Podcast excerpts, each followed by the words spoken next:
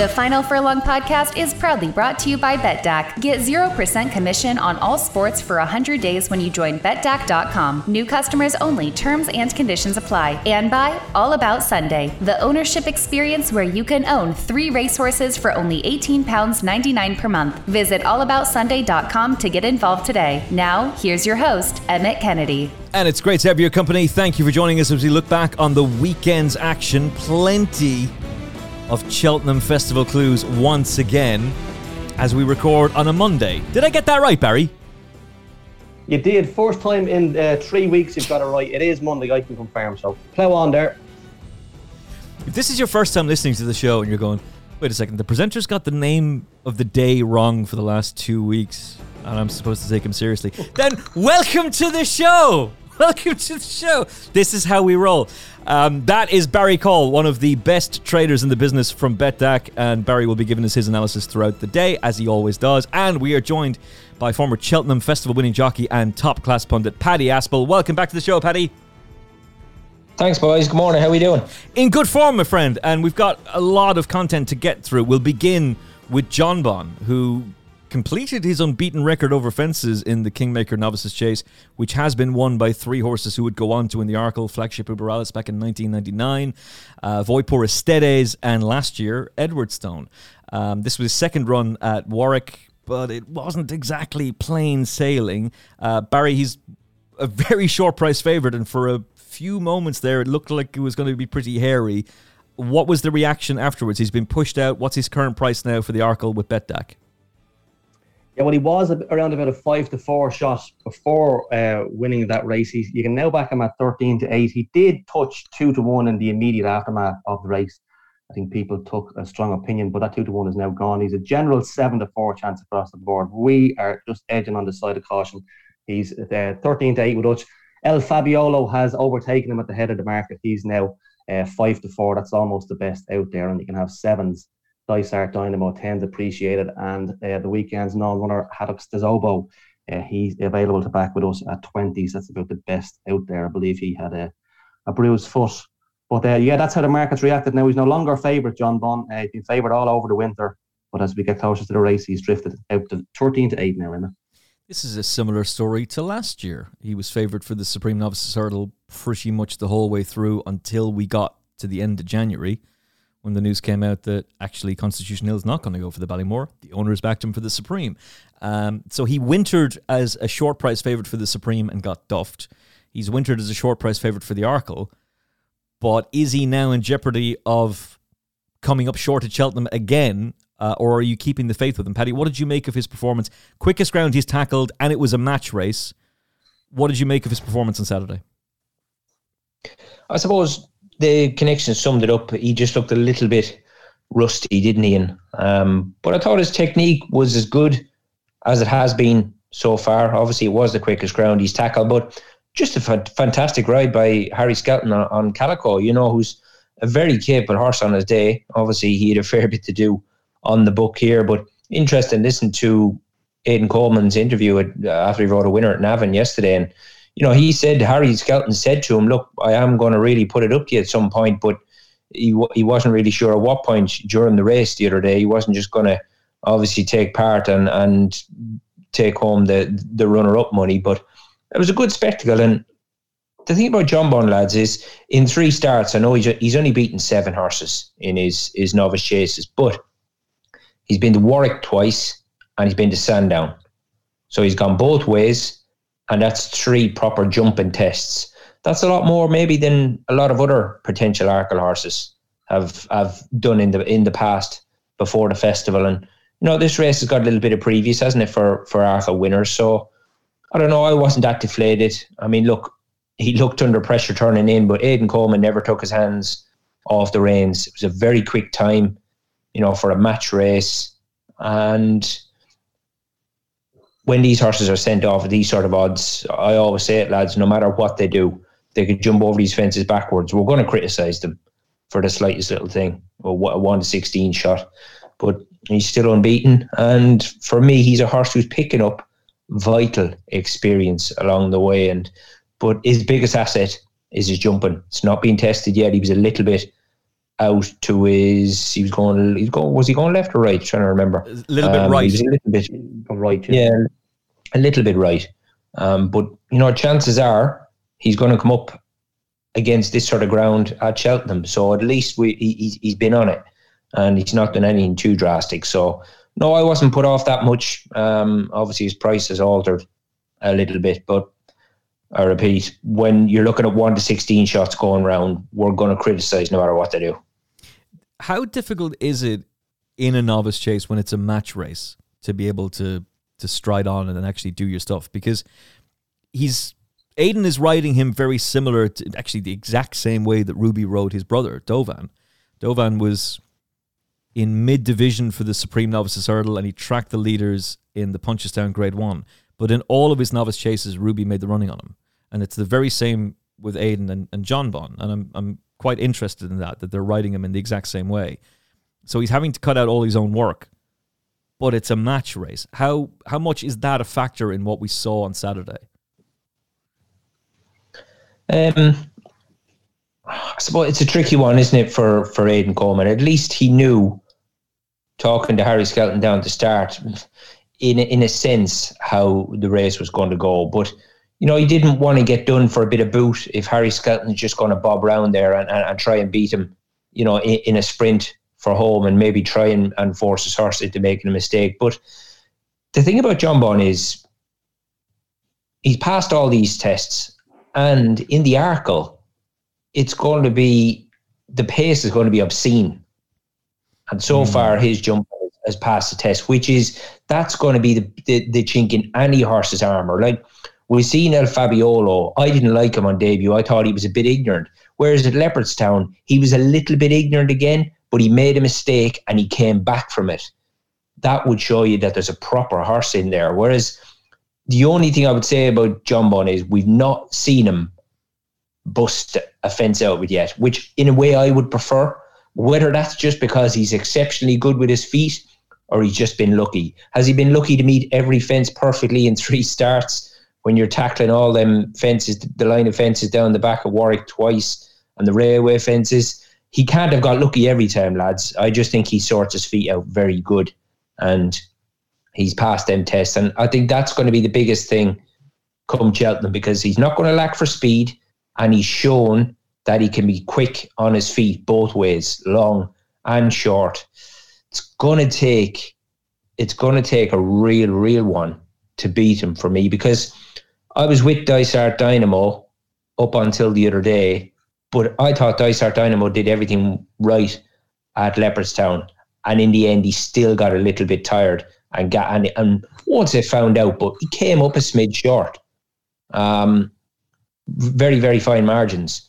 But on what I, what I've seen now, and of Jonbon the other day and Dysart Dynamo at the festival, I would now be starting to tilt towards the horse from Seven Barrows. Oh, you would keep the faith with Jonbon overall for the Arkle? I would do now, simply because I've seen how good he is on his feet, and he's not the, their hand isn't forced how they've got to ride him. They can ride him however they want because he'll sit in. They won't get this fella. Um, uh, they won't get him under pressure for pace throughout a race because he is so good on his feet. And we've seen him before. He, he's not a slow horse. So just think, apart from the one thing that I mentioned, lads, about him not making a mistake, but I think there's a reason for that because he, he's not being forced into making a mistake because the rev counter's not been high enough with him yet. Um, generally, when a horse is struggling for ideas or they're, or they're in top gear, that's when they'll make a mistake. Whereas, you know, the, the, this fella hasn't, which would make you think that he's not been put under enough pressure yet to do it. Yeah, I, bizarrely enough, I decided to rewatch Douvan's novice chases, uh, and so I, I, watched his chase debut, then watched Jonbon's chase debut, and then watched El Fabiolo's, and then repeated that in that order. And that that line about El Fabiolo being ignorant on debut at some of his fences is is genius because that's exactly what he was. Um, however, even though he made a Horlicks of a couple of the fences, he didn't lose any momentum. And Daryl is convinced that it was his fault that they made the mistake four out at Leopardstown in the Irish Arkle. He said he got a bit excited and he asked him for one too quickly. and that El Fabiolo got him out of it. But even when he made that mistake, he didn't lose momentum there. So, for sure, if he makes mistakes like that in the Arkle, it could absolutely come back to haunt him. But it seems as though he makes a silly mistake but doesn't lose momentum. The thing that would bother me about Jonbon at the weekend is it wasn't a mistake, it's just that he wasn't fluent. But suddenly, a horse who's 23 pounds inferior to him has him off the bridle. And it took him two fences to get himself back in contention. And really, Calico makes, he's slow at one of the fences, and suddenly he's under pressure. And Jonbon just is able to ride up alongside him and, and then go on to victory. I also wonder about the Arkle itself if the triple D effect is going to have another impact. Danny and Dysart Dynamo. Because looking back on the Supreme last year, Aidan would have been pretty happy to make the running on him. But Paul Townend is like, no, no, no, we're doing that. And and then they end up, and Barry, you and I have talked about this a few times, they end up then in that insane pace battle, which sets it up for, for Constitution Hill to come through as stylishly as he did. Intriguingly, uh, Matty Batchelor was on the show on Thursday, and he just happened to say that he was with Aidan Coleman before the Supreme, and he was talking to him directly after it. And Aidan said to him, and Aidan is mustard, by the way. Aidan's one of the best jockeys in the business. But he said to him in the immediate aftermath that he couldn't see anything getting close to him in the Supreme, that he was traveling so well.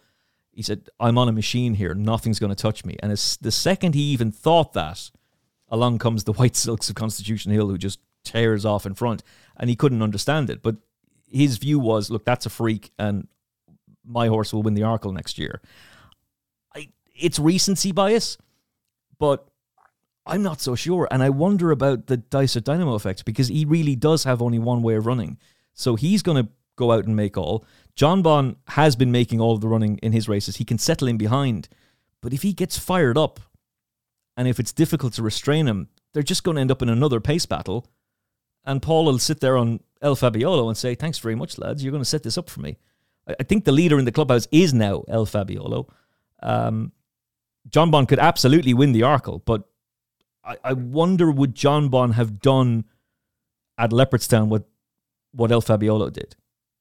Would he put up a performance that big to not just win an Irish Arkle by ten lengths, but thrash an Arkle trial winner in Banbridge, a Supreme Novice Hurdle winner, and a a dual wide margin winner of Novice Chases and Appreciate It, and a Moscow Flyer winner, and a devastatingly impressive Novice Chase debut success for for Dysart Dynamo.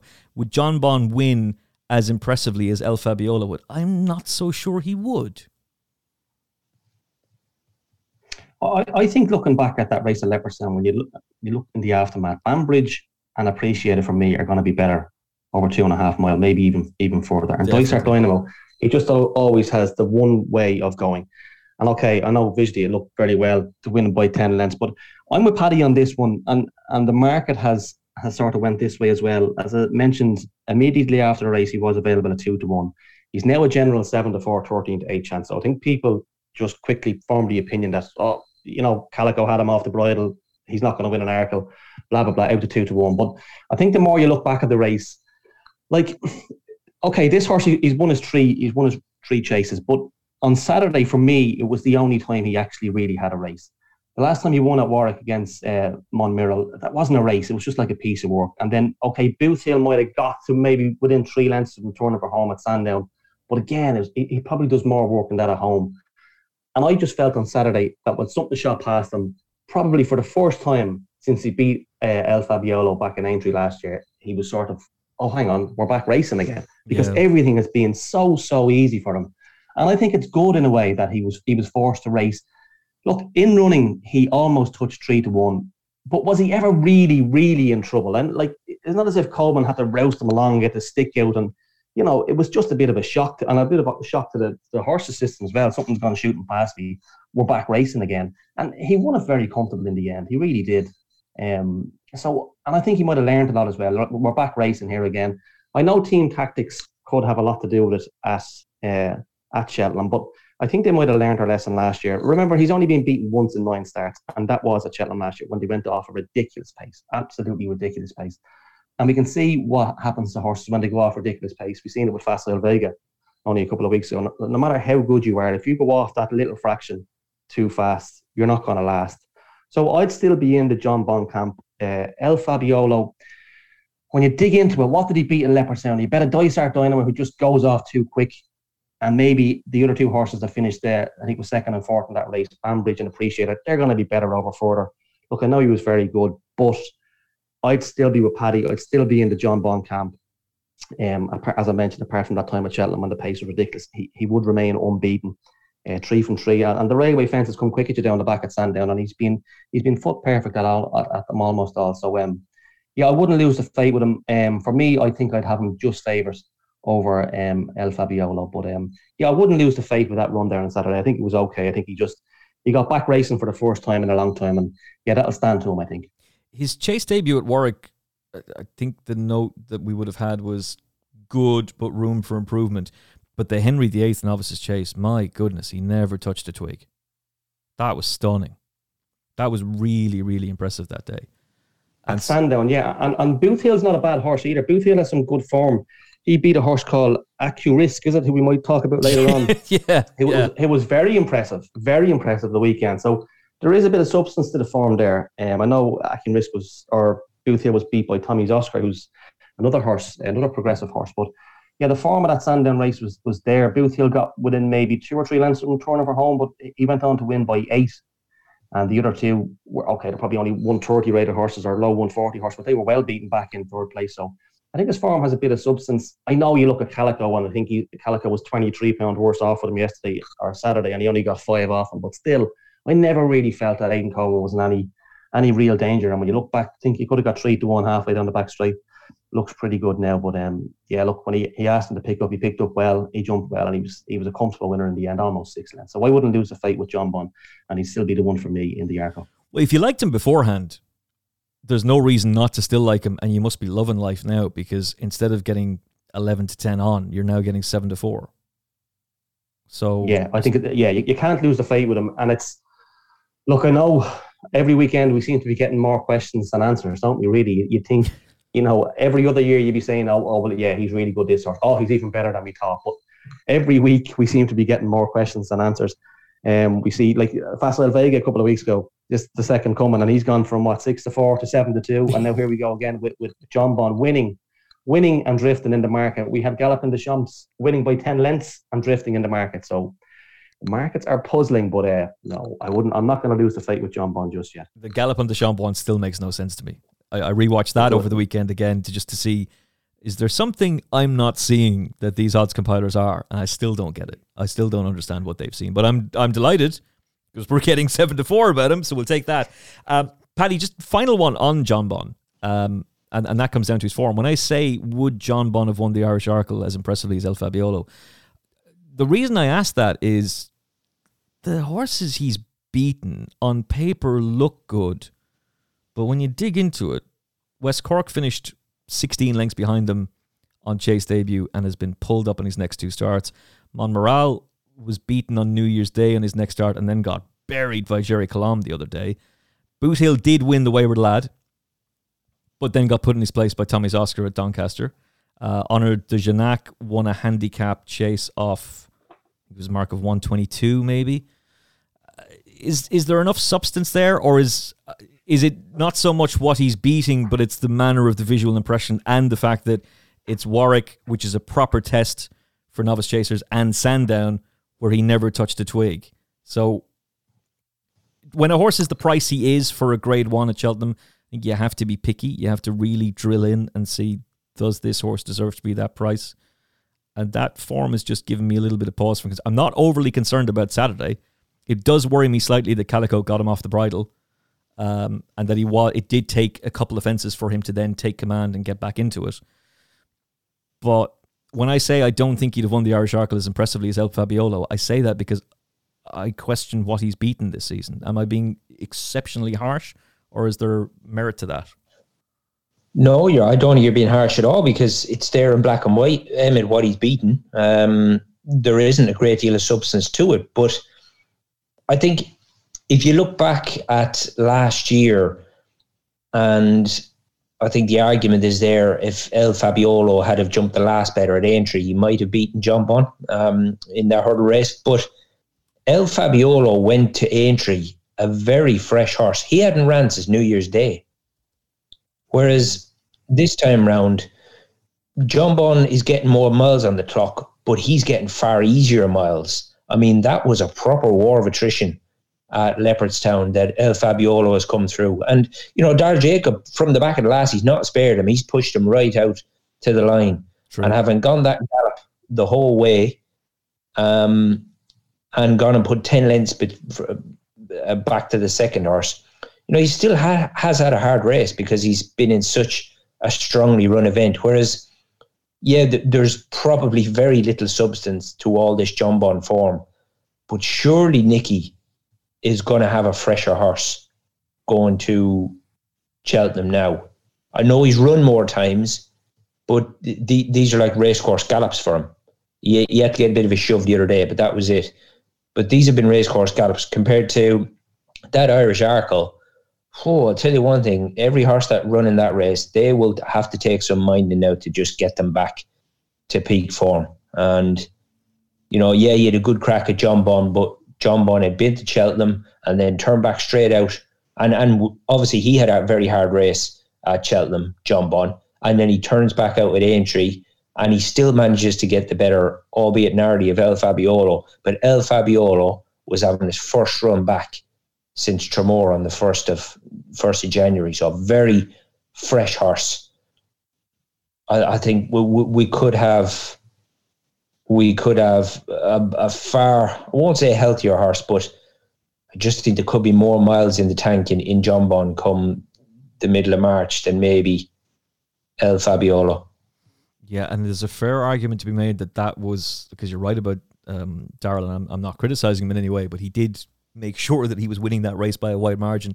And I wonder, is there's an argument to be said that he's going to have learned an awful lot more from that performance than Jonbon will, will have here. But Jonbon's coming in off a much lighter race, and Nicky will be able to do an awful lot of work with him to get him ready. Whereas Willie will surely have had to ease off El Fabiolo and then and then build him back up. Um, that's definitely a dynamic. Tony McCoy said after the race that he wouldn't win an Arkle on the back of that. However, it's Nicky Henderson, it's the master trainer. This is the kind of horse he excels with, and he's very excited and keeping the faith. And, and why wouldn't you? Um, Nicky's Nicky twice said, "I choose to see the positive, uh, or I choose to look on the bright side." And I think if you're a Jonbon fan, you absolutely should be. If you're if you're pot committed, if you've had a bet on the Arkle already, then you don't really want to be hearing people saying, "Nah, you're wrong. Jonbon's not good enough, and he's not going to he's going to be showing up by El Fabiolo on the day." You want to keep the faith. I'm coming in with a blank canvas. I haven't had a bet on El Fabiolo, and I'm kind of sick that I didn't, because speaking to people at the Mullins Yard, they were raving about him at the start of the season and saw him as their Arkle contender, despite all the talk about Appreciate It and Dysart Dynamo. He was the one they were excited about. Um, I said it on the final furlong, but then didn't pull the trigger. But it does mean that I have a blank canvas and I'm not committed to either one. And I honestly could end up on Team Jonbon closer to the time. I find it really difficult to pick between them right now. But I certainly wouldn't be crabbing his Arkle chance on the back of the Kingmaker. It was a match race, it was fast ground. Um, and Aiden's ended up winning really comfortably in the end. So I, am not belittling him, but I am questioning what he's beaten so far and whether there is substance there. Um, I think both of you are Team Jonbon right now. Is that right, Barry? Yeah, I'm going to be Team Jonbon. Um, yeah, look, I thought uh, it was yourself made a good point there that Willie will probably has have to ease off on um, El Fabiolo, and whereas Jonbon can now probably rev up the gallops because, uh, as Paddy did mention, he had a hard race. But look, again, I know we're talking about the substance to the form. You can only beat what's in front of you. And I just thought he, he he got a bit of a shock to his system the other day. Everything has come so easy to him, and all of a sudden this thing shoots three or four lengths in front of him. And Colin gives him a slap down the neck and goes, Right, we have to get after this. And he's going, Right, we're back racing again. So look, he done it well in the end. No reason to desert him. I would have more I know it's good it's good for him, but when you dig deep into that Leopardstown form of El Fabiolo, like Dysart Dynamo, he definitely faded up the hill, and, and the other two horses I think would be better over further. So there can be question marks about the substance of that form too. So yeah, I'm still firmly in the uh, in the Jonbon camp. And Paddy, you're a team Jonbon. Yeah, I think as as time goes, um, because going into the DRF, I was hoping that Dysart Dynamo. I mean, look, he, he's not as crazy as what he was last year, but he's just so one dimensional. I think um, there's maybe a ceiling to how far he can go, whereas the campaign that Jonbon has had, I, I just honestly think that Nicky is going to have a far fresher horse, and and and he he's not as as one dimensional as maybe some of the others here, and so yeah, I'm, I'm starting to lean towards him, and and because of the the lack of substance to his form throughout the winter, um, simply because of lack of opposition, you know, we're probably getting some reasonable value about him now. Yeah, I, I think that's that's very fair. Uh, in the non, uh, well, not non-runner bet, I think Dysart Dynamo is sevens for the Arkle. Um, there's a fairly strong case to be made that that's a good each way bet because I'm not sure this is going to be an eight runner field. In fact, I'm pretty certain it won't be an eight runner field. Um, yeah, there's a, there's a few in there that won't go. You can still back them at sevens. Um, do you know what? I, I, I wouldn't give up on Dysart Dynamo. I, I do like John Jonbon, but I, I can't. I, he yeah, he does have one way of going, and I can't see it being a sort of a team tactics affair because he has a set of owners that are going to go out there and, and do what's best for him. I'm not going to try and suit El Fabiolo and, and, and the other Mullins horse, if you know what I mean. So, yeah, I think if he's only going to go the one way out in front, jump off, and if there is any mistakes or any chinks in the armors of the others, um, yeah, he, we've seen what um, Gary Moore's horse Editeur Du Gite, done at Cheltenham over early in January. Uh, he just ran them ragged, and I presume that's the way he's gonna he's gonna try go at this again. But yeah, at seven to one, he looks a decent each way chance. Although yeah, he is a bit of a head case, but um, I wouldn't totally rule him out. But yeah, still Jonbon for me. Yeah, I think just if you're trying to come at it from a if you if you wanted to do the scumbag each way bet, it probably is Dysart Dynamo. The, the account closer probably is that one. Um, if you wanted to be really ambitious, the 25s about Saint Roi is big. If they're going to go a million miles an hour again, Mark could just take it easy in behind, um, and then hopefully he gets around this time and is able to to at least get into the places. He could definitely be good enough to finish third. Um, and 25s, fifth of the odds finishing third is going to be bigger than the 11 to 8. So, yeah, I, I would about El Fabiolo. Um, so, that would definitely be an interesting way to, to look at it. But look, there's going to be plenty more that we're going to learn between now and then. Um, you two are Team Jonbon, and I've got splinters all around my backside because I'm very much sitting on the fence and I've not decided as of yet. Uh, the Boyne Hurdle goes to Blazing Khal over 420 days off the track, not a bother uh, comes out and wins for Charles Byrnes, who 10 years ago won the Stayers Hurdle with Solwhit. Uh, what is the market reaction with Betdaq to Blazing Khal's comeback win? Barry Caul. Oh, talking about having more questions than answers. This race, we've had the this is the fourth different favourite we've had for this race in the space of about five weeks. Blazing Khal was available at about 14s um, a week ago or so, but we're standout price three to one, three to one joint favourite. He is a general five to two chance across the board. We have him in as a three to one favourite with Teahupoo, who was favourite after his win at Gowran Park. Home by the Lee is now nine to two. Marie's Rock has seen a bit of money, um, good money actually. She's now four to one for the race. And still, I'll just make you aware of this. I said it on the programme last week. The money continues to come for Flooring Porter. Um, he was as big as 16s or 18s a couple of weeks ago, and they said he was 50 50. But there's just niggly money for him all the time. And look, we know how much he loves it around there. But back to Blazing Khal. Yeah, as you mentioned, them at 428 days off the track, and we hadn't seen him since he won those two grade twos at Cheltenham. Um, I thought he ran really well. I thought jumping the last Philip might have been a little easier on him. I thought he might have said, oh, look, it's his comeback run. He hasn't ran for 428 days. But in fairness to the horse, he picked up really well, and uh, he was a good winner at the line. He really was. Um, obviously, you have the bounce factor to take into consideration. You don't know how he's going to come out of this race. Cheltenham's not too far away, but um, look, he has to come on for that. Has to come on a ton for that.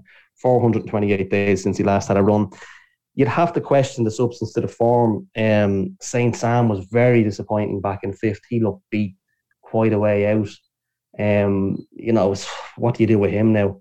Um, you have the likes of Delta work in there, who's who's only really using it for a for a prep run, really, isn't he? Um, Solid moral for the cross country. Yeah, we won't mention that in about training horses on the on the race course, something like that. No, but, uh, yeah, moving on swiftly. But it's yeah, a fair point, on. though. It's a fair point, and and to be fair, uh, Ruby made this point on Road to Cheltenham with Lydia. Uh, he said when Dysart Dynamo won his novice chase, he said so his is Willie going to be done for school in the public? And uh, like it's an extreme example to make, but he's making the point that if you're going to take the the the rule book literally, then you're going to have to apply these rules literally. So. Yeah, that's, that's they were trying Yeah, to yeah, get an answer from him on. Um, it was Gary was trying to get an answer from him about the Ronan McNally situation on Racing TV. They they were there was a race delayed. Uh, I think it was a Monday, and Gary turned to Ruby and said, "So the McNally situation. Do you want to talk about that?" No, I don't, I don't want to talk about it. Uh, which which I thought was interesting. But he has he's thrown a few interesting things out there in, in the past. And yeah, if you were to take the if you were to take it literally, we all know what Delta Work was doing. We all know Yeah, exactly, what he was doing at the weekend. No one has a problem with it. But if the IHRB are going to apply those rules literally, like they have done with McNally, then you kind of have to do it that way too. Yeah, it's double standard. Anyway, we're in the Yeah, good books with the that I- IHRB. to be fair, we're in the good books with the IHRB. Dennis O'Regan was telling us about the lads who were listening in and uh, didn't agree with everything we were saying, but said it was very fair. And so, shout out to the IHRB. Uh, you might not like what I have to say towards the very end of the show. Anyway, anyway, um, o- Yeah, overall, yeah, what, what is well- your what is your stance on him right now, Barry, for his Stayers Hurdle? Would you be with him or against him? Um, I would be against him. Um, I'm trying to find a reason why. Like he, he's obviously going to improve for that run. The second horse uh, yesterday, meet and greet, is a good horse, and he has some bits and pieces of decent form in there. He wasn't beaten far by home in the home by the Lee. He has bits and pieces of form in there. Beacon Edge, you know, he's not going to win anything at Cheltenham. Sire Du Berlais is probably past it. Saint Sam, like what do you do with Saint Sam? It's Oh, I don't know, a head scratcher. But um, he has some really, really strong opposition. I thought Teahupoo was excellent at Gowran Park. I really did. I thought he was excellent. I still wouldn't rule out home by the Lee. I think he's an improving horse. Um, he, he tries all the time. He seems to come off the bridle a bit, but he seems to really, really give you his all. And I think he'll be suited by the run up the hill in Cheltenham. And still, Flooring Porter, uh, like the money speaks volumes to me. They keep on backing him. He's excellent around there when he, when he's on song. So I think Blazing Khal, although he should improve, he has to improve. Um, Teahupoo for me is still the one to be. Um, th- they seem really excited by him down in Gordon's place, and, and I think he's improving. He was very, very good at Gowran, as I say. He beat Honeysuckle and Classical Dream at Fairyhouse well. Um, yeah, I think Blazing Khal has to step up another little bit. You still have the bounce factor. You don't know how he's going to come out of that race today either. Um, you wouldn't know after 428 days off the track. You don't know how he's going to come out of the race. So the safest option for me is Teahupoo. And just finishing up, if Blazing Khal was trained by Paddy Murphy, I don't think he'd be 3 to 1. I think he'd be 10 to 1. I think it's just a man who has him.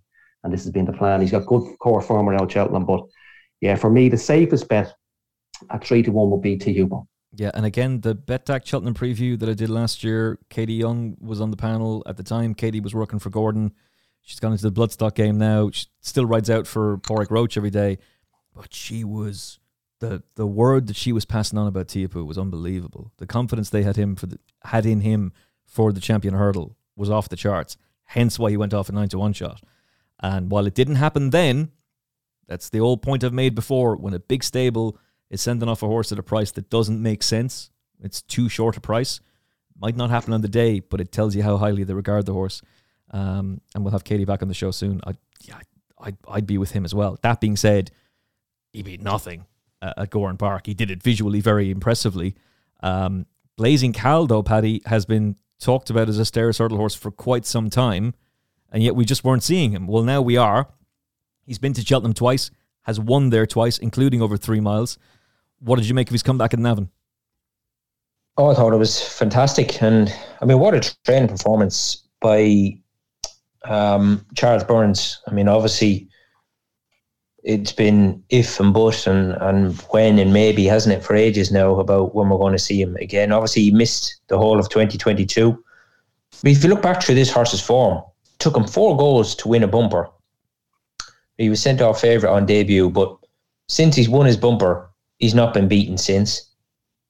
I mean, he popped up, I think, second or third start over hurdles when he absolutely smashed them at Cheltenham, and that's when he really came on the radar, wasn't it? Yeah. And I mean, he's only just turned seven. He's got zero miles on the clock. Obviously, we've learned now that he is pretty fragile, but no, I really like the way he went through that race the other day. And, you know, they didn't mind him. You know, they have to put the gun to his head a little bit and see, you know, what this horse could find under pressure if there is maybe little niggles there with him. Uh, but no, as good as goals. I think the second is a good yardstick. I suppose the, the third lets the form down a little bit, but you know he was six lengths behind. Um, I was just gutted when I seen the price. Honest to God, I didn't think he was going to be going off that sort of price. Yes, but I suppose because of such an absence, he had to. There had to be some sort of value there with the question marks. But no, I think it was pretty good. He's just very, very classy. He really is. And my only worry about the likes of uh, Teahupoo, I think at the top table, he just needs plenty of cut in the ground for me. Mm. Yeah, Dennis has, has backed you up on that as well. Um, now, when we spoke to Dennis last on the show, and I think he's on next week with us, um, his I was asking about the ground for Gerri Colombe and for uh, Teahupoo, and at the time he hadn't run in Sandown yet. His view on Gerri Colombe was Welsh national type in the future. And when I said that to Lizzie Kelly the other day, she burst out laughing and went, "So no good then."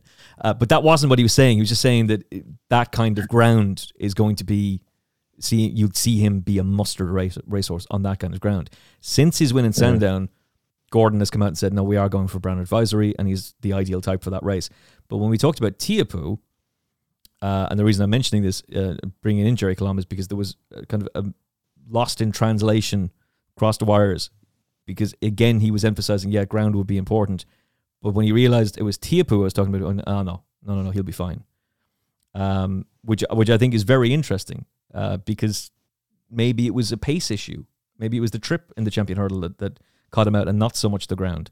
Um, so I, I'm not as worried about it as I was uh, on the basis of, of what Dennis has said, but it, it's certainly a concern. There's also just, he didn't beat a whole lot the other day, but he did beat Classical Dream and Honeysuckle. And that's the best form on offer. So when they're both the same price, I would I would be siding with Teahupoo. And Charles Byrnes himself met, mentioned yesterday it's not ideal and there is the bounce factor at play. Uh, but you couldn't have been any more impressed with how he did it. And if there's any man who can get a horse to defy the bounce factor, it's the wily old Charles Byrnes, Paddy. Yeah, definitely. And you know, after he um, after he won the first time at Cheltenham for Charles Byrnes, like that was on the twelfth of November, um, and like they went back in at him pretty quick again. So I wouldn't be worried. Yeah, the bounce factor off the back of an absence, but he also commented as well yesterday that, that this horse was actually going to tighten up a good bit for that effort yesterday. So if he's going to improve off the back of what he did yesterday, you know, he's only a seven year old. Like I've mentioned, he's got zero mileage on the clock, this fella. And we really, really don't know where the ceiling is with Blazing Khal. Yeah, we don't. Um, I don't know if he said this yesterday or, or not, uh, but I do know that Blazing Khal has been taken down to the beach. Um, and so they've been working him on the sand. And and just to explain that, Paddy, when you're working a horse on sand uh, and working them down on the beach, you are essentially you're getting them hard fit on that surface, but you're also not giving them a, an excessively hard workout on on tough ground. It's it's an ideal way to prepare a horse. Yeah, I mean the the beach is a tricky one because honest to God, it's almost like being on a race course. You have got to choose your line on the beach because the closer you you work a horse, to the water edge, that can be very a very quick surface. You want to be you want to be away from the water edge and um, a good bit up the up the shore where the sand is a bit drier and a bit deeper. Um, so you can choose your line. Uh, that, that's why, but you'll you'll never see someone galloping a horse down the beach and they're splashing through the water line because that you, you'll even hear it underfoot that is pretty. That's a pretty quick surface. Um, and but yeah, if you if you take them up a little bit more from the from the water edge, and you'll get deeper sand and and and more consistent surface. But yeah, you can you can be as as as kind or as harsh as you want, and um and and but you can get plenty of work done for sure. And, and then obviously afterwards, there's nothing better than for a for horses bits and pieces to get them into the, the salt water and, and let them stop in there for 20 minutes, half an hour. The, it really, the, the recovery is just incredible. 14 months off the track, but not a bother for Blazing Khal in the Boyne Hurdle. Uh, William Hill Boyne Hurdle to give it its proper title. And now we've got Blazing Khal, Teahupoo, Home by the Lee, Flooring Porter, and it's good again to hear the reports that there's more money coming in for him because that means he's surely uh, on the way back and, and will hopefully be making the race. There's also the possibility, looking extremely likely now, that Marie's Rock is going to switch to this race. Which yeah, would make things quite interesting. It does, and I think that's just because of the strength and depth of the mares the for once this year. Um, when I say for once, I mean competitiveness. Like that's turning out to be like the the uh, the, the trouble that the mayor's race has caused in the last couple of years and it's substandard. It's not even a grade three. You know, okay, you've, you've had the, the, good ones in there, the hot pots, but it's really competitive this year. And maybe they're looking at it going, you know what? Blazing Khal has questions, answers. Teahupoo, does he really stay home by the Lee? He's going to come off it at some stage. Flooring Porter, there's there's question marks about him. Whereas you look at the at the uh, the mares, like I still maintain Honeysuckle is running as well as she has been. I just think the other horses around her have, have improved yet. Now I know um, Love Envoy is a slight worry the weekend she was withdrawn, but um, I still think the mare's race is possibly as good, if not better, than the Stayers Hurdle. So yeah, you can see why they're they're thinking about this. Yeah, I I think they're of equal quality. I wonder if it's mm. more to do with the fact that Nicky can now win the champion hurdle with Constitution Hill, which I think we all think is going to happen. Um, Epatante will be a huge player for him in the mares. And if yes. Nico has turned to the owners and said, listen, Middleham Park Racing, she was really good last year, but wait till she goes three miles. She's going to be like so that, much. That's better. one.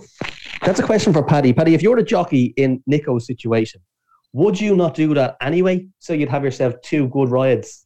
Do you know what I mean? You could say to yeah. the, the, owners of Marie's Rock. Well, Aidan will be on Epatante. That's that's what makes it interesting. Nico won't be on Epatante. Oh yeah, Aidan will. Yeah, but I'm just. But for argument's sake, would you, you know, try and split owners so you'd have three different rides in three in three big races? Oh, without a doubt, and especially if them rides are going to be competitive. And I think with with the with Nicky's mare, because obviously the possibility of looking at some good or even possibly lively ground, because she can be a little bit keen and racy. I think that's why maybe they're they're leaning to stretching her out in trip if the ground stays the way it is. But you make a great point about the strength of the mare's race because even now there's so many people that aren't keen on this race even being part of the festival, be you know for other reasons, but they're in agreement that it's probably one of the races of the festival this year. it's but, top five for sure. It's top five for sure. You know, but but they just I, I can see their point. They just don't think that the the race should be actually there. But there's no denying that from a competitive angle, could be one of the races of the festival this this time round. Yeah, I, I think. I'll just say if. Sorry, go on. Uh, no, sorry, I'll just say if if um, Epatante was to beat Marie's Rock by maybe a length in the mare's race and four four or five lengths back to the third, I'd say Henderson would be going. Well, we should have split them. You know that? Yeah, and I think that's what it might come down to. It might just be wily old Nicky is saying to himself, well, we have the champion idol one can win the bears and win the stairs. Ah! Uh, so yeah, why not? Why not? Listen, if you can do it, I say go stairs. Uh, I would be fully in the, in the yeah. camp of going stairs, but that's because I want Marie's rock out of the way of honeysuckle. Thanks very much. I'm very biased on that one, and I make no apologies for it. If you have backed Marie's rock for the mares, I I feel for you. Um, I know how it feels. I've backed horses for Cheltenham that are now going for the races. It's sickening one. Uh, she might still rock up there. She may very well still be going for the mares, but it sounds like the owners are keen, and Nicky gets the old glint in his eye as well. Speaking of Nicky, Exeter yesterday, Luccia. Uh, we hadn't seen her for a while. Again, similar to Blazing Khal, not off for the same amount of time. Um, off for 78 days since her impressive victory at Newbury, and she absolutely bolts up in listed company. Uh, friend of the show, Paul Jacobs, who will be on with us in a couple of weeks' time, was making the point that didn't she just do what she was expected to do? Should we all be hailing her as the next thing, uh, as the next big superstar of racing? And he might very well have a point there. But Barry Caul, what has been the market reaction And I'm going to have to ask you about the Supreme price as well, because that's a, an interesting subplot that's coming here as well. Um, but I imagine with Betdaq, she's quite short now for the Mares Novice Hurdle. Yeah, well, kicking off with the Supreme, she's 10 to 1 with us. But just a reminder, we're not no, uh, none or no bet at the moment. So she is a general, maybe 4 or 5 to 1 shot for the Supreme um, with a run. Um, it's hard to know if she's going to go there or not. Uh, she's around about 7 to 4 for the Mares uh, novice hurdle seven to four with us. That is the best out there. It's a general seven to four chance. But um, yeah, look, I thought she was very good yesterday. Um, she can do no more than than what she's done. Um, I agree, it probably wasn't the strongest of uh, of listed races, but look, she won it well in the end. She won by eleven. Then she's been a wide margin winner of all her four starts. She won by six lengths, seventeen lengths, five lengths. Um, she's been well fancied to do so. Um, big mistake at the last yesterday. I think there's probably just a lack of concentration. But um, yeah, it's very promising. It's going to be a massive step up in class to go if she does go for the supreme. But um, yeah, there was a there was a glint in Nicky's eye when he said it when he was asked about taking on the boys. Um, yeah, it's it's very hard to know what's under the bonnet. Um, but it's going to be hard taking on the boys. The Supreme looks Supreme looks strong, doesn't it? When compared to when you compare to the uh, to the Mares novice hurdle with the likes of Ashroe Diamond is in there, and even had Magical Zoe up there night and day. So um, nowadays it's all about getting winners at Cheltenham, and owners want winners at Cheltenham. And if it was my horse, um, and I wanted a winner at Cheltenham, I know what race I'd be going for, and I wouldn't be the Supreme Emmet. Yeah, it's it's interesting. I think I would go Supreme, and the you wouldn't, you wouldn't. Hold on, you wouldn't. If oh. you're looking at a bit of prize money and you're sort of going, you want to win a race at Cheltenham, it's it's the easiest race. Surely you're not going to take on those horses in the Supreme, are you? Uh, you're supposed to say no. It's about competition, and you want to compete. Yeah, but it's not. It's about winning, and it's, it's about prize money. Exactly, it's a load of bollocks. Yeah, of course you want to go win, and her most obvious winning opportunity comes in the Mares Hurdle. I think she'd be a solid moral for that. However, mm. uh, despite the mistake at the last, I was so impressed with what she did.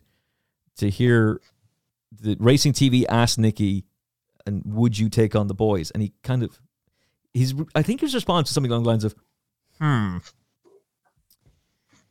My, my jockey just said the same thing to me. We've got four weeks to, to think about it. But the way he was saying, it, he had the glint in his eye, and clearly Nico had said something very strong about Nicky. If you run this horse in the Supreme, she'll win. Um, now, I'm not saying that's what he said. I'm just making up lines, lies. Basically, I'm, I'm reading reading between the lines. Um, it, it seemed like Nicky has been very dismissive of that kind of stuff in the past. A case in point, Lydia Hislop turning to him after Epatante won the Gerry Feilden and saying, and, and could she be a champion hurdler? And he was like, no, no, no, no, no, no, no. We've got Buveur D'Air. Uh, Lydia was right. We were right. 20 to 1, happy days. But the, the most obvious race for is clearly the mayor's hurdle, or uh, the mayor's novice hurdle, the Jack de Bromhead mayor's novice hurdle this season. Um, and she'll take an awful lot of beating there. But it, it is telling that Nico was saying to him something about Supreme would be an option. She could beat the boys. And that he wasn't committing. He didn't say, no, we're not going to do that. We're going to go for the Mares Hurdle. That he, he said, we have four weeks to think about it. So, Paddy, how impressed were you with Luccia? Any concern about the mistake that she made at the last, or was that just a lack of concentration, as Barry said? Um, and where would you go? Would you take her to the Mares Novice Hurdle, or would you go at the big boys and go for the Supreme? Yeah, I think the mistake at the last it was just a, a total lapse of concentration. But I'd probably go Mares this year. She's only a five year old. I mean, that was only her second start over hurdles, and she was just far too good for them yesterday. Even watch her going down to the start. She is a forward goer. She knows her job, and that's the way she's put together. But as soon as she got on the front end yesterday, she just pricked her ears and wants to ran around, but she was doing nothing. And that's why she ran in under the last and, and just landed in a bit of a heap at the back of it. But you know, the second was a 40 to 1 poke, and, and the third of Nicholls' horse, um, Lallygag, he emptied out very, very badly. So mm we, we learned nothing about her yesterday, but I thought she settled quite nicely. And while she was in behind with a bit of cover and a bit of company, you know, she's got a proper, proper engine. If she was mine, got time on your side. I know she's obviously proved fragile in the past and they've got her back from a very bad injury, but they have got time on their side. I'd probably go Mares this year. And if the wheels were, were still on, you could maybe look at some some deeper water and taking on the boys next year if, if she's still about. You could even take on the boys at Aintree or Punchestown. Go for your Mayor's Novice Hurdle this season. Go for the Jack de Bromhead Memorial Mayor's Novice Hurdle. Win that. And then you can take a, a crack at the lads either at Aintree where there's a four week gap or come over to Punchestown and take on whoever's won the Supreme. Um, that would be another way of looking at it. Uh, it's it's a race that's gone to some good horses. 2015 Native River, Politologue a year later, and 2017 Finian's Oscar. Um, it's got a good roll of honour, and I like that performance a lot. But it is worth mentioning what Paddy said there that Lallygag didn't perform, weakened in the betting before the off, and ran accordingly. And Itak Blue, who we've spoken to Dan Skelton and Harry about on the final furlong, they like that horse an awful lot. He was unbelievably weak in the betting and it's worth mentioning what Dan said um, in December when we had him on the show that they're going to comp- they're going to run him similar to what Willie did with Il Etait Temps. They're going to run him in high class races, and if he doesn't win this season, then you're still a novice next year. So maybe he's just a little bit backward this season. Um, but they hold him in high regard, and he didn't fire. Uh, so that would weaken the form. But my goodness, she travelled so strongly and cruised up, and and won really really easily. Um, and Fergal O'Brien continues to do exceptionally well in the Trainers' Championship and uh, manages to get the second place there with Palace Boy, who was completely unconsidered in the betting market. Ah, mmm. The first taste of rare bourbon you finally got your hands on. That's nice. At Caskers.com, we make this experience easy.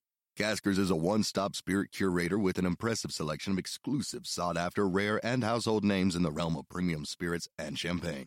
Discover the top flavors of the year now by going to caskers.com and using code WELCOME10 for $10 off your first purchase. Get $10 off your first purchase with code WELCOME10 at caskers.com. Um, we will move on to the uh, game Spirit Chase at Newbury, where Energumene's form gets a nice boost. What was that champion chase worth last year, Barry? Not a hill of beans. Funambule Sivola has done absolutely nothing. Uh oh. He's come out and won a grade two. Uh, really good performance on ground unaccustomed for a Venetia Williams horse, but this fella has actually performed on good ground in the past, and he was terrific on Saturday. He was very good on Saturday, wasn't he? And straight off, yeah, a boost to even Editeur Du Gite's form. Um, so there's there's plenty true. of substance to his form and plenty of. Did you say who? No, no, I said true. I thought you said who. I thought you were dismissing my editor. You're 25 to 1 tip. Literally, the week of the race. Barry comes along, puts him up at 25 to 1. And do you think I had a bet on him that weekend? Did I? Balls have a bet on him. But you're sitting in a really nice spot now. And Final Furlong listeners who, who followed you in are, well, I hope the Final Furlong posse followed you and not me. Because if you did follow Blue Lord at 20s, now you're scratching your head going, what do we do now? Uh, whereas your fellas got a serious chance of being able to go and win. But yeah, his form gets franked and, and Energumene's form gets franked as well. Um, what did you make of the performance overall, and what has been the impact in the champion chase betting market with Betdaq? I, I, thought he was. I thought he was. I'll give you the betting first. Um, look, I think he's going to struggle. I think Venetia Williams said as much after the race. You can still back him at thirty-three to one to uh, to win it. Um, he won this last year, didn't he? And went on then to finish second behind Energumene. And he looked just looked a horse of real promise. Really, he was pulled up then at Aintree, and his three runs this year were shocking. Like he was beat twenty-three lengths by Edwardstone, well bet again by Editeur Du Gite at Kempton over Christmas, and again beat in that race at Cheltenham that Du Gite run. However, I must say, I he ran okay in that race at Cheltenham. He was there, thereabouts, um, to a certain point. But um, yeah, yesterday that was back to something like his best, uh, to be honest with you. But Venetia Williams, her um, quotes after the race were, were a little bit worrying. She said that at Cheltenham last time, he had every chance to run for home, which I do agree with because I watched that race closely enough. Obviously, having back in uh, editor but she says he doesn't quite stay two mile at a really good gallop. Mm. So that has to be that has to be a worry. Now, obviously, he improved there over the weekend. Um, he's been beaten twice by Editeur Du Gite, so he's to improve an awful lot to get to Editeur Du Gite's level. And even if he does get to that level, he has to step up again to get to the level of Edwardstone and maybe Energumene if those two were to, to to really fire on the day. Look, a good performance. He's a good horse. Um, the start of the season was poor for him. That's definitely a step back in the right direction. He done it well. Charlie Deutsch looked happy on him all the way, jumped well. He might have made a mistake at one of them towards the end, but um, yeah, look, a good performance, but he still has a long, long way to go, Emmet, if he's to uh, if he's to either get to editor Gee's level, and then as I mentioned, he still has to step up another little bit on that as well. So, uh, 33 to one, it's only a fair price. And look, at least you know he's going to go there. But um, I, I couldn't have him even at that big of a price. Uh, he still he still has a lot more to find. Yeah, I'm delighted he won at the weekend, and I'm thrilled for Neil Phillips, the wine tipster, who's one of the owners of him. Uh, so he'll have been absolutely loving life, and we'll have Neil back on the show before Cheltenham. We're we're used to Venetia Williams horses loving soft, even heavy ground. It just seems as though that's the kind of horses she targets, Paddy. And yet, uh, Sivola, let's discount France because who the hell knows what ground it would have been there. It says officially good ground, but was it? Uh, Ascot, good ground, wins. Huntingdon, good ground, finishes second to first flow over a trip further than ideal, beats the big bite um, in Doncaster last year on good ground, and now comes out and wins this race for the second year in a row, this time on good ground. He's an exceptional record on this surface. What did you make of his performance, and what do you think of him for the champion chase?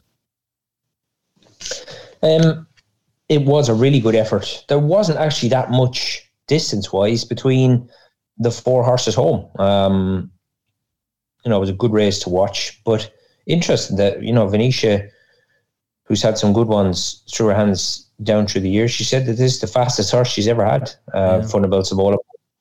Look, lads, the ground on Saturday, obviously, we've seen it with Leicester, Newbury are in the same boat. They're not licensed at this time of the year to water the track. There was four track records at Newbury on Saturday.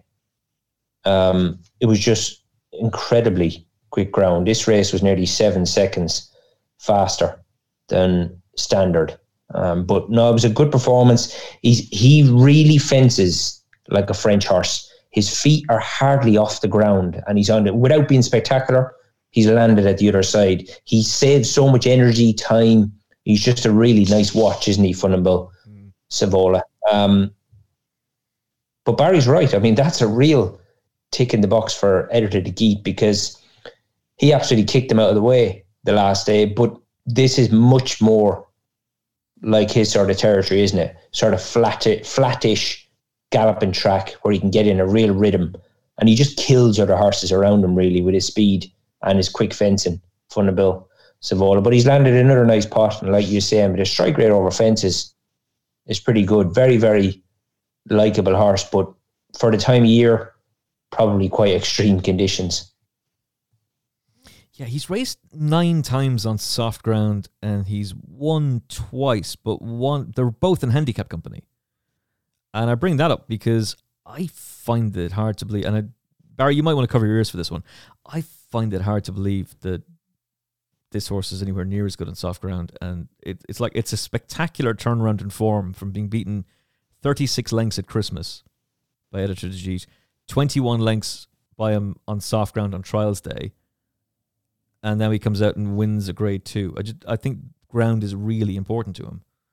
And he's probably we're not seeing the real him behind Editeur Du Gite for all that it's a massive compliment.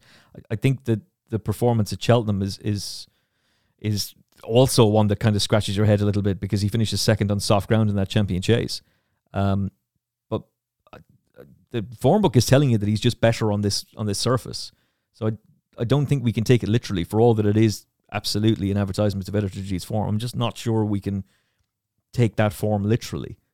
Um, so I would bear that in mind from going forward. The other question, Paddy, I have to ask is Greaneteen. What the hell has happened to Greaneteen? Well, he's got that in his makeup, hasn't he? He can be very good. And when he is good, he's good. But when he bombs out, he does it quite badly. Um, I've definitely heard Paul Nicholls make the comment that he's able to get much more work into this horse this season and he's able to train him a lot harder. I am not really sure if this was a major target for Paul Nicholls. Like he's he's obviously emphasised that the Haldon Gold Cup was a big target. He's run well. Again, I'm pretty sure it was Sandown, wasn't it? And I think he really targets actual pinpoints races with this horse. I'd say that race the other day was maybe just something that was suitable along the way. I think a lot of momentum really was getting behind all the Nicholls horses because there was even talk on Saturday that Nicholls could actually go through the card. He was firing that many that that many chances um, Saturday, and it actually turned out to be a pretty disappointing day for me. It's just sod's law. You see it so often. A trainer, a jockey goes to a track with such a strong book, and it ends up in a, a, little bit of a, a, bit of a washout. So I wouldn't be too put off by Greaneteen. Harry Cobden did say afterwards that a flat, like sort of quick track like this wasn't really to his liking. Um, but I, I just think he'll be the type of horse Nicholls will pick him back up again and maybe have a more specific target for Greaneteen further down the line. So I wouldn't have been too disappointed about that effort on Saturday. I just think he came up to get against a horse with ideal conditions and quite a good one when he gets them on the day. Um, so I wasn't actually too disappointed with Greaneteen on Saturday. Yeah, and just going back through his form, it's worth mentioning that he ran in this race in 2021, was beaten 12 lengths by So Royal, and he went to Leopardstown for the Dublin Racing Festival last year and got battered by Pour Soi, beaten 74 lengths. So maybe this time of year he's just not, at this specific month, at this time of year, he's just not the Greaneteen that, that we know. Um, and, and perhaps when they get to Cheltenham or wherever it is they decide to go next, you'll see a different horse. And we had Harry Cobden on the show on Friday, and he was saying he doesn't think Greaneteen was at his best in the Tingle Creek. And if and if he's right about that, then he can take a big step forward. Uh, and he may just have needed this. It, it, was a disappointing day for Paul Nicholls, given the firepower he was throwing at the card, and the disappointment was there again with Hitman. Um, oh dear, poor old Hitman. Uh, a very talented horse on his day, but it wasn't his day in the, in the Denman Chase. Um, it, Terrific stuff, though, for Philip Hobbs. 3,000 winners, uh, led by Zanza. Newbury isn't really a track that you'd be thinking of off the top of your head as being a course specialist track because it tends to be a pretty fair race course. And yet Zanza absolutely loves life there. Uh, Paddy, what did you make of his performance? Yeah, five and six at Newbury, isn't he, Zanza? And he's such a terribly likable horse and incredible the price he went off at or returned at 16 to 1. Um, and obviously, he was a landmark winner, wasn't it, at 3,000 for Philip Hobbs. And yeah, but that, that track, re- track record for Zanza is incredible. But I mean, the time of the race was just unbelievable because I knew there was going to be no hiding place here because Kalashnikov, he was getting the blinkers. At his ripe old age, he was getting the blinkers on for the first time. And I still don't think that he's a spent force, Kalashnikov. Um, I wouldn't be writing him off just yet. Hitman, I think he really has been pigeonholed, hasn't he, as a bridle horse? But I don't know, maybe because of his makeup visually when he's off the bridle and, and under pressure, it looks like he doesn't find. But I think he's a real rhythm horse, Hitman, and I think better with a bit of cut in the ground as well, where I just think once he gets on the front end and in a rhythm as we've seen at Haydock, and when the ground is slow and the others down in behind, I think he breaks rivals' hearts a little bit, Hitman. Uh, therefore, not as much pressure has to be applied at the business end and, and he can look a bit more convincing. But I actually thought he came home okay the other day. I didn't think he gave up or I didn't see anything untoward with his head carriage or, or that he wasn't going forward momentum wise. Um, I just think he, he bumped into a real track specialist who put it all together on the day, and, and, and similar comments to Venetia's horse. He just had conditions in his favour at a, at a track that he, he really thrives on. Yeah, to be fair, Eldorado Allen didn't fire at all, which sunk my Betdaq multiple before it could even begin. Uh, but does he know seemed to run his race, and he's beaten him pretty well. And as you said, Zanza just goes extremely well. So well, Barry Caul, that Zanza's only defeated Newbury came in the Betfair Hurdle, which is a race that Philip Hobbs has never won. Yeah, and if he can't win it with Zanza, he's never going to win it, is he? He's so good around there. No, um, yeah, that's incredible. 3,000 winners. I think Willie Mullins had his 3,000 winner at 4,000. 4,000 was it? There you go. So he's no, he's nowhere near as good as Willie Mullins. 1,000 winners behind him. But look, yeah, it's Hobbs, so achievable. Pull your socks up, Hobbs. Yeah, come on, come on, get your act together. But it's been a long time since he's had a, a, a really top class horse. Look, I'm not putting Zanz up there as a top top class horse, but uh, he's a terrific record around there. Paddy's right. The SP, when you look back look, hindsight's a great thing. Sixteen to one, and he was four from five before the other day. But yeah, it's a long time since he's had a like maybe a rooster booster or a Flagship Uberalles or one of those sort of horses. You know, that we definitely decided was probably the last top one he had. Um, he's he talked about um going to the festival. He's no entries at the moment. Probably the plate would be the plate handicap would be where he would go. I'm not too sure. Um, Hitman, I didn't think Hitman done a lot wrong to be honest. I know what Paddy's saying. He is pigeonholed as a, as a bridle horse, but sometimes you can you can finish second and run a decent race. We're always trying to pick holes in it. You know, he was beaten and he's this and he's that. I thought I thought Hitman ran okay. Um, does he know it's a decent yardstick for Kim Bailey back in third place? Uh, I agree with Eldorado Allen. Where do you go with him? But um, yeah, Zanza. Be interesting to see what they do. You wouldn't be mad to to, to back him at Cheltenham. Um, you wouldn't be rushing to, to back him at Cheltenham. A couple of factors. You had a hard race, hard enough race, I suppose, yesterday or Saturday, and his track form, all his best form seems to come at Cheltenham. But um, look, the handicapper's going to have a say as well after that. He won off one four three yesterday, beating Hitman who was rated 160 um, off level weights, I think they were as well yesterday. So theoretically, he has to go up. He'll have to go up a minimum of six, seven pound, won't he? And it's going to be very difficult um, to win at a track that obviously is not as good a, as Newbury, but um, wouldn't be rushing to back him at uh, at Cheltenham. But yeah, congratulations to Philip Hobbs. Um, huge achievement. It's 11:55 on Monday the 13th of February and I say that because there's breaking news for us but for you listener it's not breaking news you're very much aware of this but for Paddy Barry and I it is and it's huge there's always a big gun who falls before Cheltenham begins there's always high profile non-runners and Allaho has been ruled out of the 2023 Cheltenham Festival the defending Ryanair champion and dual winner of the race is out due to uh, an abnormal blood issue. Is that right? An abnormal bleed, abdominal bleed, um, is is what William Mullins has announced. That's going to shake up the market. But Paddy, initial reaction to the fact that one of the bankers of the Cheltenham Festival is out. Well, you say bankers, but obviously there's been plenty of, of worry there that the fact that so many people are asking questions are the same question: Where is he? You know, what's what's happening. I know I've seen Ruby pressed on several occasions as to, um, you know, where is this horse? But there was no real negative reports coming back. Uh, all, all, we kept hearing is that he's training well. Um, and I mean, this isn't a physical ailment. It's obviously inside, uh, but that's disappointing. But I think the fact of the matter is, Emmett, he won't be the first that'll drop by the wayside here. There's, there's a lot of lot of ground to go over before the middle of March, isn't there? So he could be the first of several. Yeah, they're not machines, and it is bizarre, but every year it happens. Big guns fall by the wayside, which is why if there's a, a race at Cheltenham that you're looking at right now, and and there's an anti-post price that appeals to you, and you're afraid of one horse, you really shouldn't be because until they get there, you don't know how these things are going to play out. Uh, but one thing is pretty certain now, I would imagine, Barry.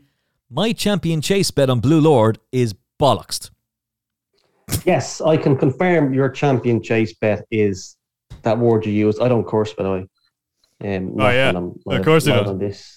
Yeah, yeah, yeah. Um, the market's all over the place at the moment. There are four different anti-post favourites with four different firms, big firms. We go five to two. Fakir D'Oudairies at the moment. He's favourite. Blue Lord, the aforementioned Blue Lord, is now three to one second favourite. You can have Shishkin in there at fours. A lot will depend on what he will do at the weekend. And a couple of firms have conflated as favourite. We don't. He's a six to one. That's the biggest out there. But obviously, uh, when the show goes out, it, the market will be settled. But at the moment, Fakir D'Oudairies is the five to two favourite with Blue Lord next to trees and Shishkin at four to one. So yeah, it'll be interesting to see what Shishkin now does at the weekend. Ho on Color is in there, but he does need to be supplemented. He's currently a six to one chance.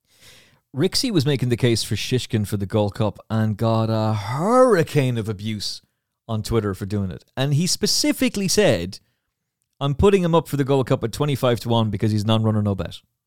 That's the price that you can get non runner, no bet. And he got a hurricane of abuse for it. And it, it made no sense to me. It's a perfectly legitimate bet to put up, particularly when you're guaranteed to get your money back. Uh, but that's pretty much dead now as well because with Allaho out of the way, if Shishkin is able to overcome the bone issue that he had and is back to his old self at the weekend, you can be pretty certain this is the race that they're going to go for. Um, but then again, I'm not so sure he'll beat Pic D'Orhy. And is Pic D'Orhy 16s, Barry? Pic D'Orhy is no, no, no. He's eight. He's eight to one. Um, yeah, for the Ryanair. Hmm. Yeah, eight to one. Yeah, there is a small bit of ten out there with some rival companies. We don't talk about them, but he is a general, uh, general eight to one chance. Yeah. Other companies are available if you're foolish enough to have a bet with them. Um, and if you're having to Yes. give over your DNA uh, analysis and your firstborn child, as well as your bank statements uh, and your photo ID, it, that market's a mess now. I wouldn't go near it because Yeah, it is a mess at the moment. yeah, it, it, that's going to need a little bit of time to resettle. Um, I had a feeling he was going to come out. Wasn't any insight. It, the fact that Willie didn't enter him for the Gold Cup, Willie enters horses for multiple races, and it was just the Ryanair had me a little bit on edge. But anyway, it's a shame. It's a real shame because he's such a talented racehorse, uh, and he would have been a huge, huge player. That race has suddenly opened up massively. But if Conflated goes for it, I'd be shocked. Um, right, we move on uh, from Zanza to the race that, as we said, uh, Philip Hobbs has had, I think, 28 attempts to win the Betfair Hurdle and has come up short each time. The closest he's gotten was Rooster Booster, who was agonising, beaten at a photo finish. Uh, the year he would be beaten by Hardy Eustace in the champion hurdle.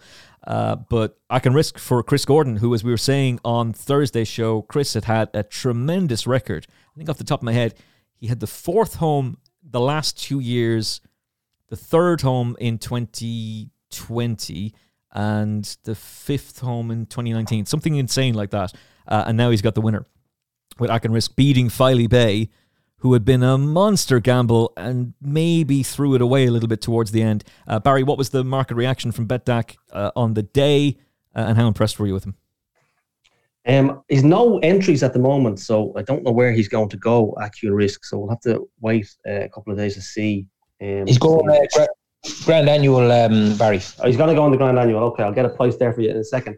Um, I genuinely think this horse hasn't got the credit he's deserved. When you look at his form, he's won six of his last nine starts, and a couple of defeats in there were by Jonbon and Boothill. Booth Hill, it's hard to know what the form is. Like I thought Boothill ran well behind Jonbon at Sandown. He won again since, but then he was beaten by Tommy's Oscar, which sort of yeah, it sort of dampens the form a bit. But look, um, yeah, watching this race live, um, I thought it was a really good, really impressive performance. The, front two came an absolute mile clear between the, the, the second last and last. And I thought that the, the runner up, uh, Bay, had the, the benefit of running up along the uh, along the rail, and Aucunrisque was sort of lost out in the zone. He's hanging a small bit, but again, I must stress the distance the two horses pulled clear. Um, I, I think they were 11 or 12 lengths clear of the third horse. And when going to uh, between the second last and the last, there was six or seven horses in there with a real good chance. Um, again, would I be rushing to back him at Cheltenham? Probably not. It's probably I thought they had a hard race the front two. They really did. Um, Cheltenham may come a bit too soon, but yeah, I think he's a horse. He's only a seven-year-old. I think he's, he's definitely one to keep on side. As I say, won six of his last nine. Uh, his couple of defeats came in, in good company. So yeah, and the way the, the the front two quickened up, he was given the runner up as well, about five or six pound, I think. So I think Aucunrisque, yeah, for Chris Gordon, who, who wouldn't be known for having the top top horses. I think he has a real good one on his hands here, and uh, he's definitely one to keep on side. As too was the runner up, but the two of them had hard races in my opinion. But um, yeah, impressive performance, and as I stressed, the, the way they quickened up was, was really was visually impressive to the eye. Yeah, it, it was a tremendous performance. Clearly, Filey Bay was well in on a mark of 10 13, and I wouldn't give up on him.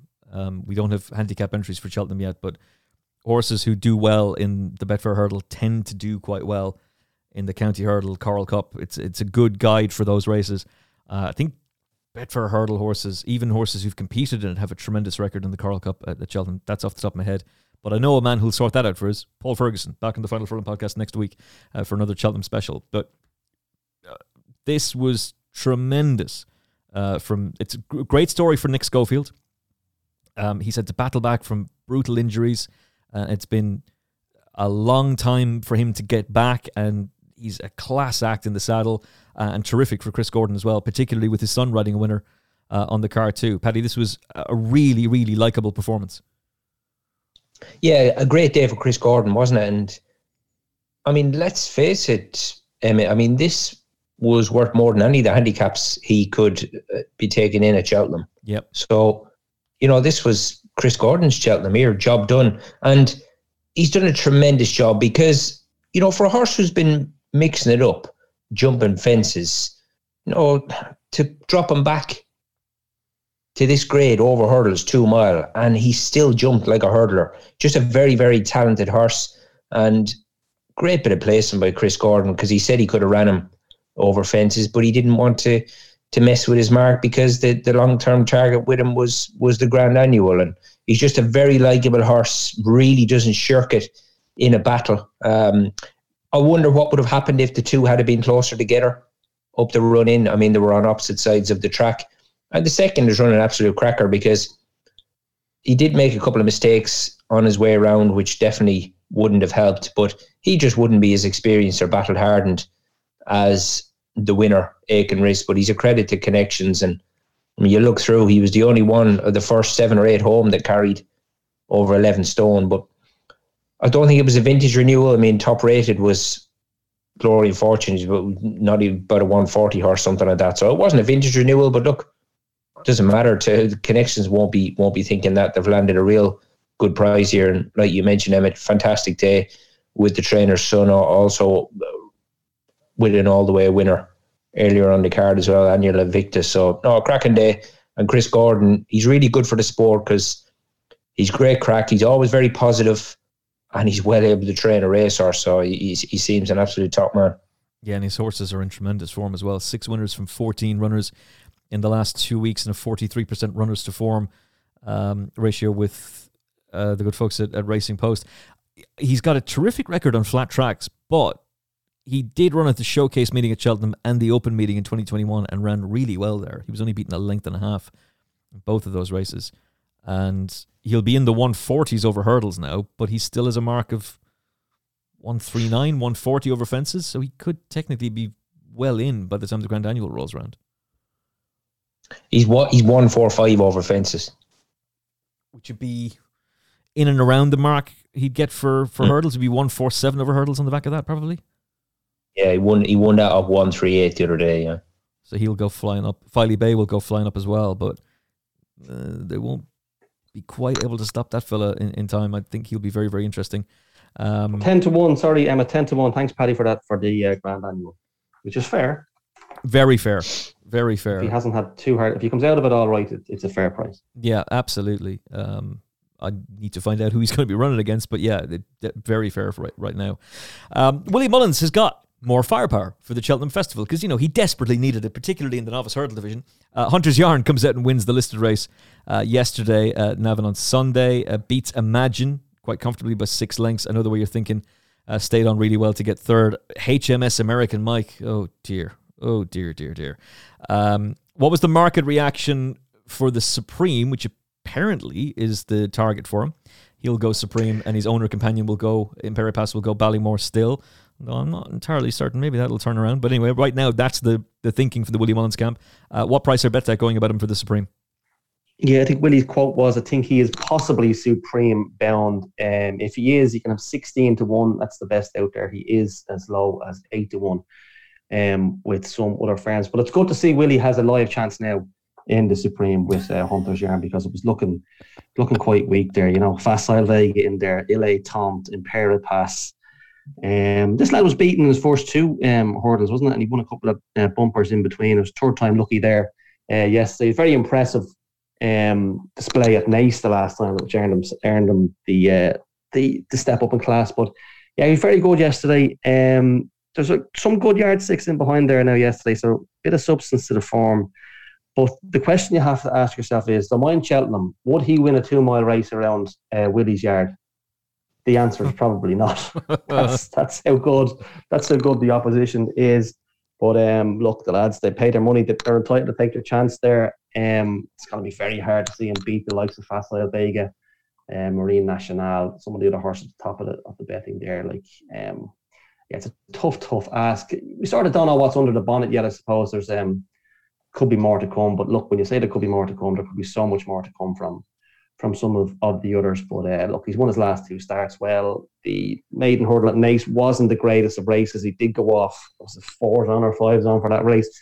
Um, that wasn't the most uh, competitive race. But yesterday's race was was a was a decent race. And as I, as I mentioned, some good yardsticks in behind. American Mike, what do you do with him now? He just doesn't look like the star we thought he might be last year.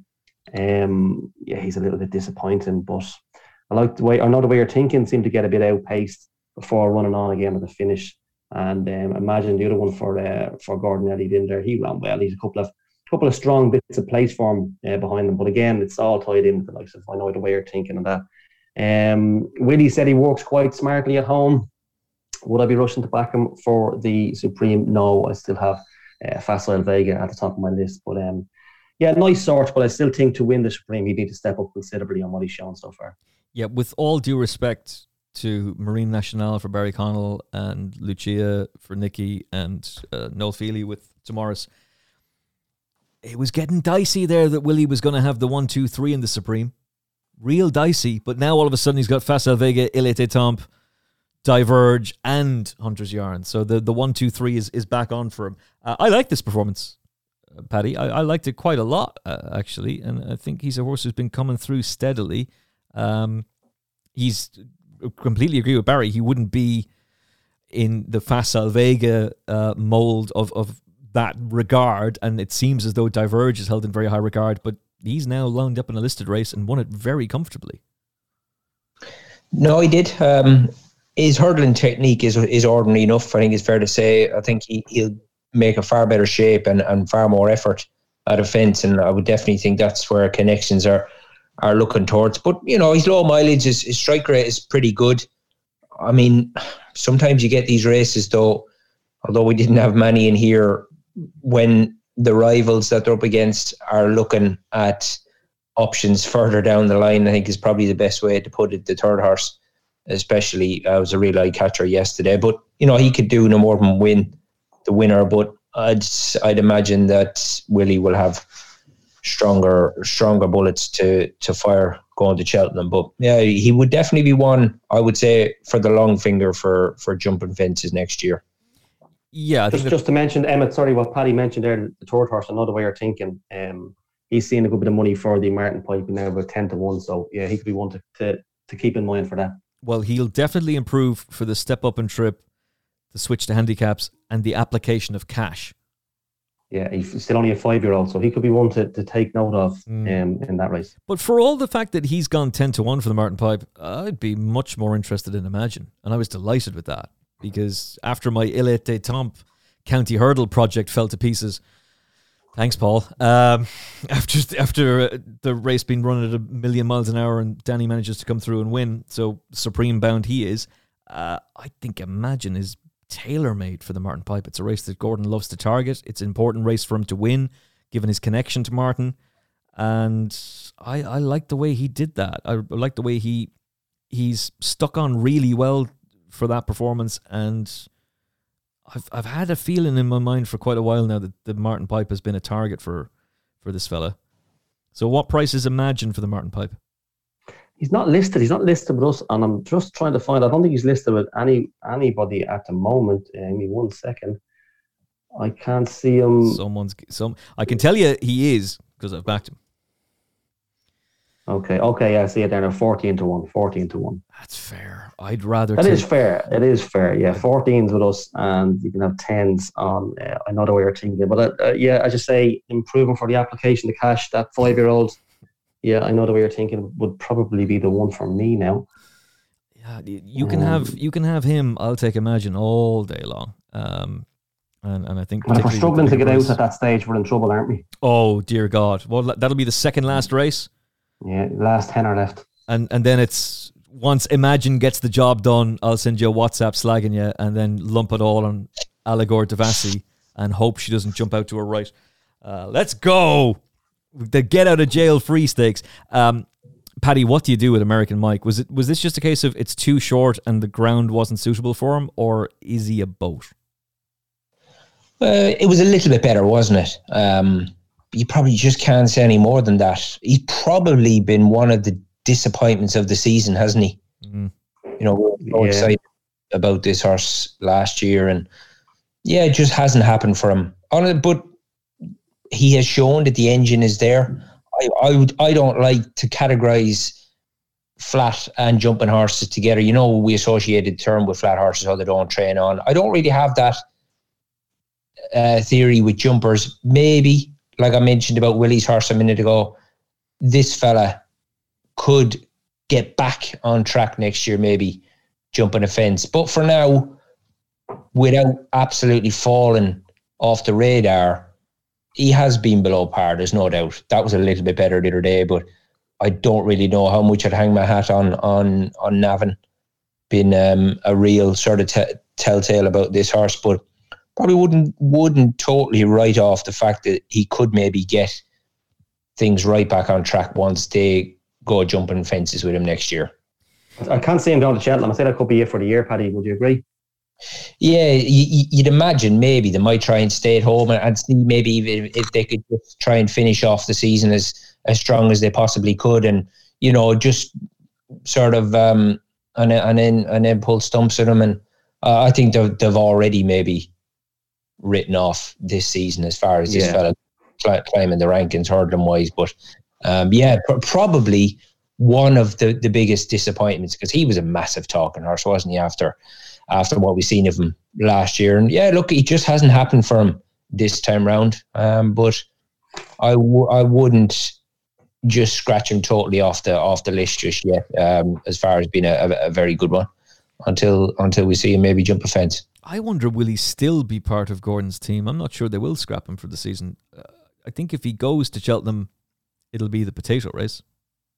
They'll go for the three miler because he just doesn't seem to be fast enough for the others. And I wouldn't completely rule him out. But a question for both of you. And I'm not slagging the horse at all. But is there any racehorse that Facile Vega beat in a bumper last year that you would be prepared to back in a grade one at Cheltenham? Barry. Um, well, I certainly wouldn't be back in. Um, I wouldn't be back in American Mike Malawari turned up. Um, uh, but as regards any horse that Facile Vega beat in a grade one, was that a grade one at uh, Leopardstown when he beat uh, Il Était Temps? Yeah, it was. He probably no, I'm, I'm talking about. I'm talking about his bumper. Oh, from the bumper, from the bumper last year. Oh, that bumper. If I remember correctly, that, that bumper was close to being called off. Was that that race? Yes. Where there was yes, because the ground. Water all yeah. over the, yeah. So when you look back at it, um, look again, hindsight's a great thing, but no, I wouldn't. There's nothing there. But that that race was a uh, that was a bit of a mess, wasn't it? I know the favourite came out one, and the second favourite was second, so you can think, look, the form is there. But if I remember correctly, there was it was water all over the place, and it was yeah, it was very close to being called off that race, wasn't it? I'll extend it even further, Paddy. You can take any horse he beat in any bumper. DRF Punchestown. Is there any bumper horse that Facile Vega beat last year that you would back in a Grade One at Cheltenham this year? I think it's fair to say there's not. The the one the one horse, but he, he won't be at Cheltenham this year, and we can't really put a, an X against his name. Is St James Gate, who finished behind him in last year's Cheltenham bumper because he, he he injured himself. Apparently, they think he's very good, but we've not seen him this year. But I thought for a while that this Cheltenham bumper form of last year was really going to start getting a bit of momentum because there was horses that were finishing well down the field were starting to pop up, but they were all popping up at early season before all the, the Saturday horses really were starting to come out. And I thought, whoa, this Facile Vega Cheltenham bumper form is going to be absolutely whopping sort of come Christmas time. And yeah, it's, it's really tapered off, unfortunately. And obviously St James Gate, he's he's we've not seen him, and so we've lacked a real good one. Yeah, certainly out of uh, you know from Cheltenham. St James's Gate is certainly a horse who's held in very high regard, and I'm intrigued to see what he does. Uh, but the reason I bring this up, and I'm not, this is not me now going on that I'm going to slag off Facile Vega camp. I'm still of the view that, or at least I was, that Facile Vega is still a big player for the Supreme, and that going out to six to one was a massive overreaction. However, more I think about him, Sir Gerhard beat Kilcruit, which you know Kilcruit didn't do a whole lot over hurdles, but Three Stripe Life, God rest him, was was terrific. Um, L.A. Bell, Uh, Grangy forward for Jess Stafford. Um, Ferny Hollow beat Appreciate It, Queensbrook, third time lucky. They all went on to win races afterwards. Envoi Allen beat Blue Sari, Thyme Hill, Abracadabra. Those races had a bit of substance to them. There's no substance to that champion bumper last year. And there's no substance to the DRF or to Punchestown. So was Facile Vega just the best of a really bad lot last year? Something to consider going forward. Just think about it because it was You're definitely put me in bad form. really are because I was really sweet on Facile Vega, and now I'm listening to you, and you're making sense. oh, we see. This is the thing. do? I I was prepared to pull the trigger on him at sixes, and I didn't. And even the seven to two, I've been, I'm been looking at and going, do you know what? This is too big. And Ruby did a brilliant time comparison with Lydia on Road to Cheltenham. He put up the three two mile hurdles at Leopardstown, the Irish champion hurdle, the handicap, the very valuable handicap, the old Pierse hurdle uh, that Gaelic Warrior won, and Facile Vega. And the really fascinating thing about that is obviously State Man would finish in front of him. But if you compare Gaelic Warrior and Facile Vega, Facile Vega crosses the line before Gaelic Warrior. Mm. Yeah. Which Yeah, that was incredible. that that's amazing. That that's really really mm. interesting. So I, I'm not saying Facile Vega is now useless and he can't win, but there's a there's an attitude problem starting to creep into him. Jane Mangan did a great piece with him for RTE in the parade ring, and he was getting really fractious beforehand, which he could get on his toes, but he wasn't doing it as bad as he is now last season as a bumper horse. And he frightened everything off. He scared everything off for his maiden. He scared everything off for the future champions. And it was definitely Paul Townend's fault. Himself and Slevin, I don't know what the hell they were thinking uh, going off the pace they did. But now that they did that, and you start to look back at what he's achieved, I'm not as sure as I once was about him. So you can you can tell Barry that I'm doing the deep dive in Paul Ferguson's work about looking at the trends and doing a proper deep dive for the Cheltenham Novice Hurdles. And the more I look at it, the more I'm just a little bit wary. But I'm not saying he's not going to win and that he's now a bad horse. I'm just saying it's something to bear in mind. Uh, Churchstown Warrior um, has been cut for the National Hunt Chase pretty considerably, I would imagine, because that was a really good performance under Aidan Coleman in the 10 up novice chase. Uh, what is the current price about him for the amateur riders race at the Cheltenham Festival, Barry? He is now best price ten to one. Um, that's that's with us. Um, that's probably that's as good as there is out there. To be honest with you, That's industry best Um, price. Yeah, that was a good performance um, for me uh, yesterday. Faced a couple of strong challenges there late on in that race, and if you were looking at his form, he was starting to become a little bit iffy, wasn't he? He had plenty of uh, plenty of second place finishes in there, and if he was going to throw in the towel, you were thinking maybe he could have done it there yesterday with a, with a couple of horses came to him. But look, um, he battled on strongly to win, didn't he? A good ride by uh, by Aidan Coleman. Um, yeah, as I say, ten to one for that race. Couple of horses to take out of that. Okay, the second horse ran well, uh, the favourite in the race for John McConnell. But the horseback in third place for Noel Meade, considering they were a long, long way clear of the fourth, a horse called Flanking Maneuver, who hadn't ran for 760 days. It's a Huge. whopping layoff. Yeah, huge training performance. Um, he had some half decent form, I suppose, going back. He won a maiden hurdle, he won a bumper. Um, and then they tried him in a grade one. He was beaten 10 lengths behind Bob Olinger. That was January 2021, and that was his last uh, that was his last start. So to run so well, um, he travelled the best. He he travelled really well into the race. I think it was coming towards after three out and heading down towards two out. He really caught the eye. Um, so he's one to bear in mind. Not sure where he's going to go after that. Probably a bit tough to go to Cheltenham after back off the back of a 760 day absence and go straight to uh, straight to Cheltenham. But um, yeah, maybe he's one definitely to keep on side. But look, in fairness to the winner, um, he's some strong form in the book. I know when you look at it straight away and you see his last four runs, second, second, second, second. You know what we're all thinking. You know the way he could be. He could be a bit dodgy, but if he was any way dodgy there yesterday, he could have given it, give it up, and he didn't.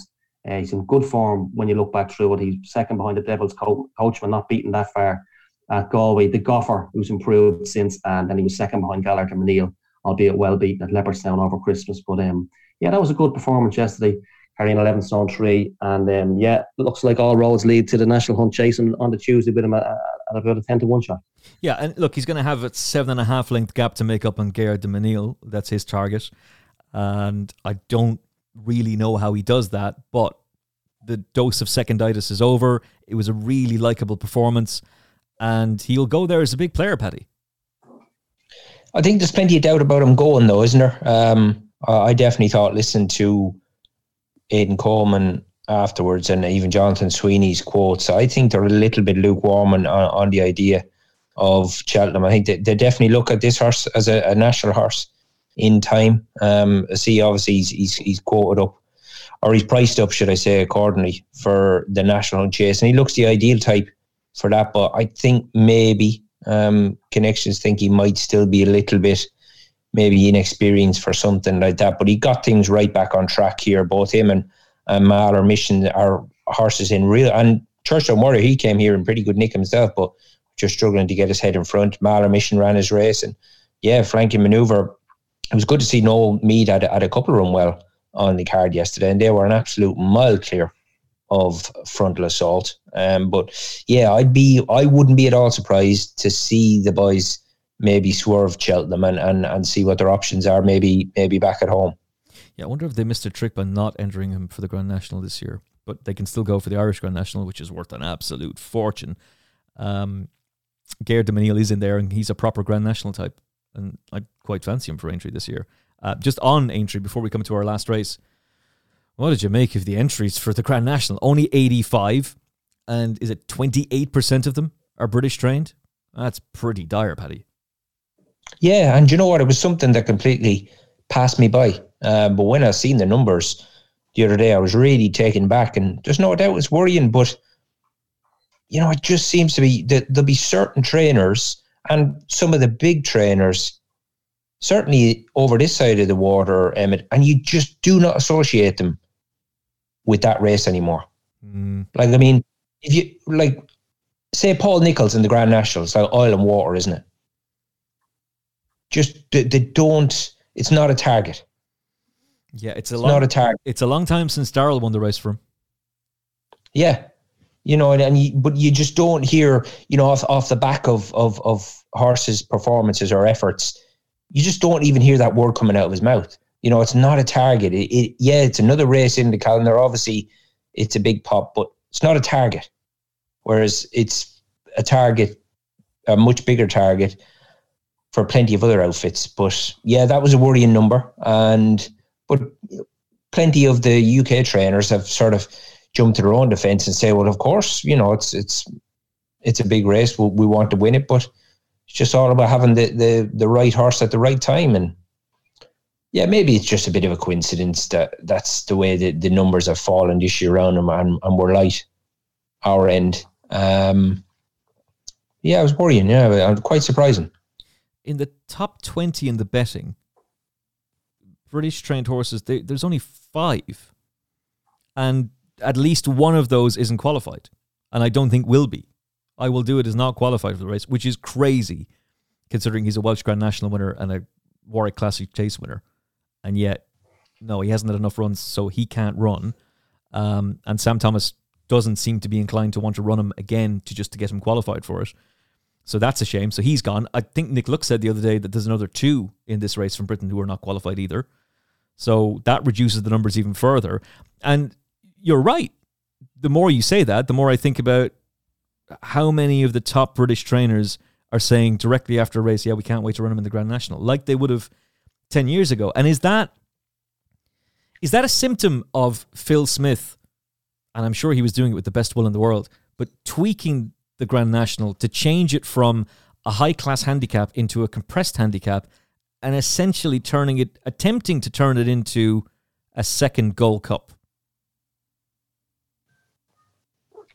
Yeah, it's it's not the race it used to be. That it, it's certainly not um, the race it used to be. And and I'm scrolling through the entries here now, and I have the top eighty or so on the betting up, and you're looking at it going, like every every second horse is not going to go. You know that way, and it's yeah. you, you can remember years ago horses like praying to get in as a reserve, 40th or 41st, praying to get in as a reserve. I don't think we're going to have this this this year, and if we do, we'll have um we can't really say lower class quality of horses, but there's yeah, there's some in here that, that, that just aren't going to go, or if they do go, they're they're going to really struggle with it. Um, well, it's, it's still going to be a high class renewal, but they're all yeah, Irish trained. It, it, yeah, if they are all Irish trained, and just one that jumps out at me there is Monkfish. He's supposed to be a giant of horse, isn't he? Yeah, he's a monster. He's a monster. Well, where is he? And, uh, yeah, that's very true. I've seen a picture of him the other day, so he's still alive and kicking anyway. um, I've seen a picture of him. If that's that's good enough evidence coming out of Willie's place, we've seen a picture. Uh, you'd want somebody standing behind them in today's newspaper, though, wouldn't you? it was taken today. Um, yeah, look, it's like an IRA kidnap plot. Yeah, he's, he's still alive. He's still alive. Proof of life yeah. with time and date.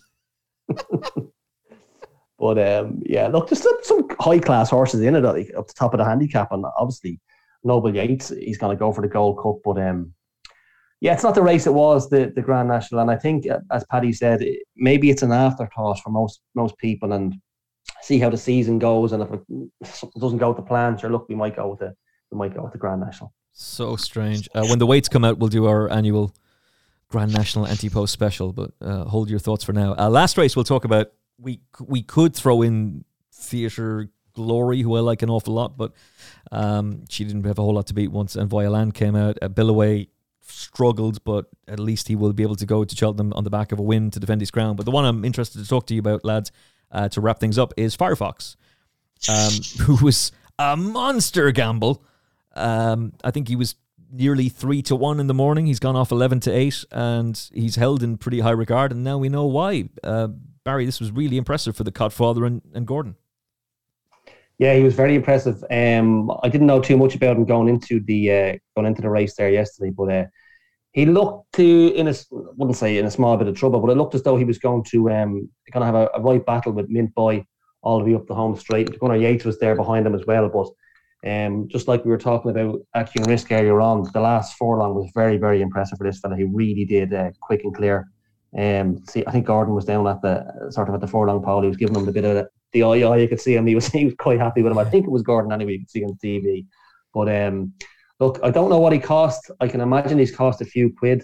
And um, look, they haven't had an awful lot of luck, have they? Uh, Bective Studs, Morans for some of the money they've put down. American Mike has been uh, has been, what to say, a slight disappointment. He's been a huge disappointment. so. Yeah, this lad he was beaten in two bumpers, but he was well backed in those two as well. He went off favourite. That's the third time now he's went off favourite, so he's obviously obviously pleasing at home. But um, yeah, the the winner was or the the horse and third was quite well backed with us as well. The Gunnar Yates was some good money for him, and um, Mint Boy as well. He wasn't so well backed. Um, but yeah, there was good money for the Gunnar Yates, which is interesting for Willie Mullins. But uh, a very impressive winner for Firefox. Uh, his the last furlong was, was very impressive for me, and yeah, it's good to see the Morans. They put an awful lot of money into the into the game, uh, a hell of a lot of money, and so he looks a, a promising sort. As the I'll, mention a horse again that we, we spoke about on the show, uh, Found a Fifty, who won a Fairyhouse um, at the start of the month, I think it was. So, um, he's a nice horse as well. So hopefully they have a couple of nice ones towards the end of this season I'm looking forward to next season. But yeah, Firefox very impressive yesterday. John Kennedy, no relation of Abbeyleix Stud, he bred the Gunnar Yates.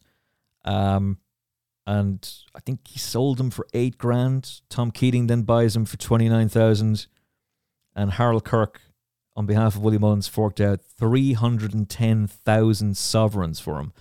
Uh, as as for the winner, you're asking how much he cost? 280,000 euro. For nothing. Ah, sure, it's pittance. Uh, Bective Stud pay an absolute fortune for these horses, but they've got a right one here, Paddy. Oh, without a doubt. Um, I remember this horse, he actually made his debut over hurdles, and Jack Kennedy dropped him right out. You know yourself, there was 122 runners in them maiden hurdles. he dropped he dropped him right out, and he was a proper proper eye catcher. But he was just too awkward, and he didn't he didn't hurdle as well as you would have liked. But he was a real eye catcher. And then his next run, they ran him in a bumper at Naas in December, and him and a horse of Willie Mullins is called Loch Glynn. They got into a right eyeball from the bottom of the straight at Naas. And now he got beat by three quarters of a length, but they had a right set to that day. They were 26 lengths clear of the third. Now, Loch Glynn has not been seen since. He, he was, was I, do, I do remember he was entered for the future champions, though. just to say. Was he? Um, but it would just tell you that obviously they left plenty on the track there because this was the first time we seen him yesterday. Um, so he's obviously a fair horse, but that race will have left his mark. And so, and obviously Loch Glynn is a fair horse, but yeah, he, he wasn't missed in the market yesterday. And even for a few strides, he looked a bit flat footed, but just climbing that hill and the closer he got to the line, he was he was clear right away. But he was interviewed earlier in the day, wasn't he, Elliott? And you know, he definitely you, you can always tell by his tone, can't you, when when they, they really like one. And definitely this fella in the bumper was going to take a bit of stopping yesterday. When I say future champions, by the way, I mean future stars. The race that A Dream to Share won at the Dublin Racing Festival, who is now in new ownership. I hope Brian Gleeson got paid an absolute fortune uh, because JP McManus will have his his silks partnered by that horse in the champion bumper. Um, back to Firefox though, I loved it, uh, and I know he's a horse that was held in, in quite high regard uh, at the beginning of the season, and it must have been frustrating to see him struggle, uh, to see him get beaten in his in his hurdles de- debut, and then get turned over by yet another Willie Mullins superstar. But he was very prominent in the betting in those races, but they got all the money back uh, in that race, and whatever they decide to do with him for the rest of the season, I don't know. But for for next year, he's going to be a serious hurdling prospect. Um, and and should be in everybody's tracker and everybody's mind for next year. Uh, who was your standout performance from the weekend with a view to Cheltenham or beyond, Paddy Aspell? Um, well, we spoke about him right at the top of the show, didn't we? And I honestly just think I know Nicky gets plenty of stick, doesn't he, about, about dodging bullets, but I think the campaign that Jonbon has had and the tracks he's been round, d- demanding jump, jump, jumping test wise, I think Jonbon's just got a lovely profile going into the Arkle now, and the fact that he did have to get a push and a shove, it just gives people a little bit more value if they're wanting to go in at him now, uh, because uh, you know he was he was he was pushed out, wasn't he, off the back of that at the weekend? But I wouldn't be one bit concerned. And if you were to ask me which one I'd want to ride, I would definitely be him because I think he's learned enough along the way, but we've not dipped the tank too deep. You know, you're setting this horse up for one day, and so f- as far as campaigns go, I think he's had the best prep. I would agree. For all that, I am still very much splinters up my backside because I haven't chosen between him and El Fabiolo. But if you liked him beforehand, you're loving life. You're now getting seven to four when you should be getting odds on. Uh, Barry, who's your takeout performer from the weekend with a view to Cheltenham? Yeah, I, I, I'd agree with Paddy. I wouldn't be deserting um, Bond, but as regards for a, a winner at Cheltenham, I think uh, Luccia has to be the one to go into notebooks. I think it's highly likely she's going to go to the Mares. As we all know, people just want winners at Cheltenham, and I, I can't see them going to the Supreme. But the fact that they're considering going to the Supreme, and the Supreme looks a really, really hot renewal this year. It really does. So the fact that they're even considering that um, tells me that she's uh, she's well above uh, well above average, and at around about seven to four now at this stage for the Mares. I know you're taking a chance that she might not go, but uh, I really can't see her going for the Supreme. Like, put yourself in the shoes of an owner. You're going to Cheltenham. Would you rather be ten to one shot in the Supreme and have an outside chance, or be a really really solid chance of winning the Mares Novice Hurdle? So, as regards a winner for Cheltenham, uh, Luccia. I still think that the horse of Chris Gordon's uh, Aucunrisque was very good. I thought he quickened up very well from the last. Um, but I, I thought he had a hard enough race, but I think he's a horse that hasn't got the credit he deserves. But yeah, for a winner to go into the Cheltenham portfolio, it will be uh, Luccia in the Mares Novice Hurdle limit. I agree, but I'll go Supreme as my true colours about Facile Vega come out. I don't hate Facile Vega. I still think that horse is a serious player, but the more I do my deep dive into the novice hurdle form for the Cheltenham races, the more I go, uh oh. Um, I'll give a good mention to Walking on Air, who's a horse that uh, Mark Milligan and I have talked about a number of times, and it hasn't exactly gone our way so far this season, but a great opportunity for him to get into the winners' enclosure in the Pertemps qualifier, and he took it. Um, and given his pedigree, the fact that he's out of refinement by walk in the park. Refinement has to be one of the most unlucky horses Cheltenham has ever seen. She was beaten in the champion bumper when Barry Geraghty rode her by Total Enjoyment, who was a massive gamble on the day, but ran really, really well. A year later, she comes back for the champion bumper with Kieran Fallon on board. And if you go back to that, Kieran Fallon holds his hands up and said he messed it up and that she should have won, uh, beaten by Missed That. Uh, she ran in a novice hurdle. I think it might have been the Ballymore and was a little bit unlucky, but ran well. But the most unlucky was the first ever running of the mare's hurdle, where I think McCoy had a back spasm in the final strides because he effectively stops riding and she gets nailed by Whiteoak. So while she didn't manage to win there on the track, she might very well throw up a horse who will um, in in walking on air, and it would be very fitting if that was to transpire. Uh, what mark he'll get in terms of the Pertemps, I don't know, but um, definitely want to, to keep in mind, although you can be pretty certain there'll be a few Irish horses that are well set up for that. Uh, that's it. We are back during the week. We'll have another podcast special and weekend preview. Mark Milligan and Hannah will be here as we uh, preview the best bets for the weekend as well. Barry will be back with me on Monday. Monday, I say uh, in the company of Denis O'Regan as we review the weekend's action. And uh, Paddy, you're back with us very soon as well. And we've got some Cheltenham specials coming up, Paddy. Normally, we talk about this stuff off air and plan days that we're going to be booking various different guests for, but put you on notice, a few Cheltenham specials coming up. Uh, so we'll be booking you for those. Looking forward to it. Paddy, thanks for your insight today. Smashing. Thanks, boys. Barry, top stuff as always. Yeah, pleasure as always, lads. Thank you very much. And thank you for listening. Hope you've enjoyed it. Hopefully, we've put you in the right frame of mind and given you the right steer uh, for many of the big races at the Cheltenham Festival. Uh, it was a cracking weekend's racing. Lots of clues and lots more clues to come and lots more waffle as well on the Final Furlong podcast. Be safe, be well. We'll talk to you soon. God bless. The Final Furlong podcast is proudly brought to you by Betdaq. Get 0% commission on all sports for 100 days when you join Betdaq.com. New customers only. Terms and conditions apply. And by All About Sunday, the ownership experience where you can own three racehorses for only £18.99 per month. Visit allaboutsunday.com to get involved today.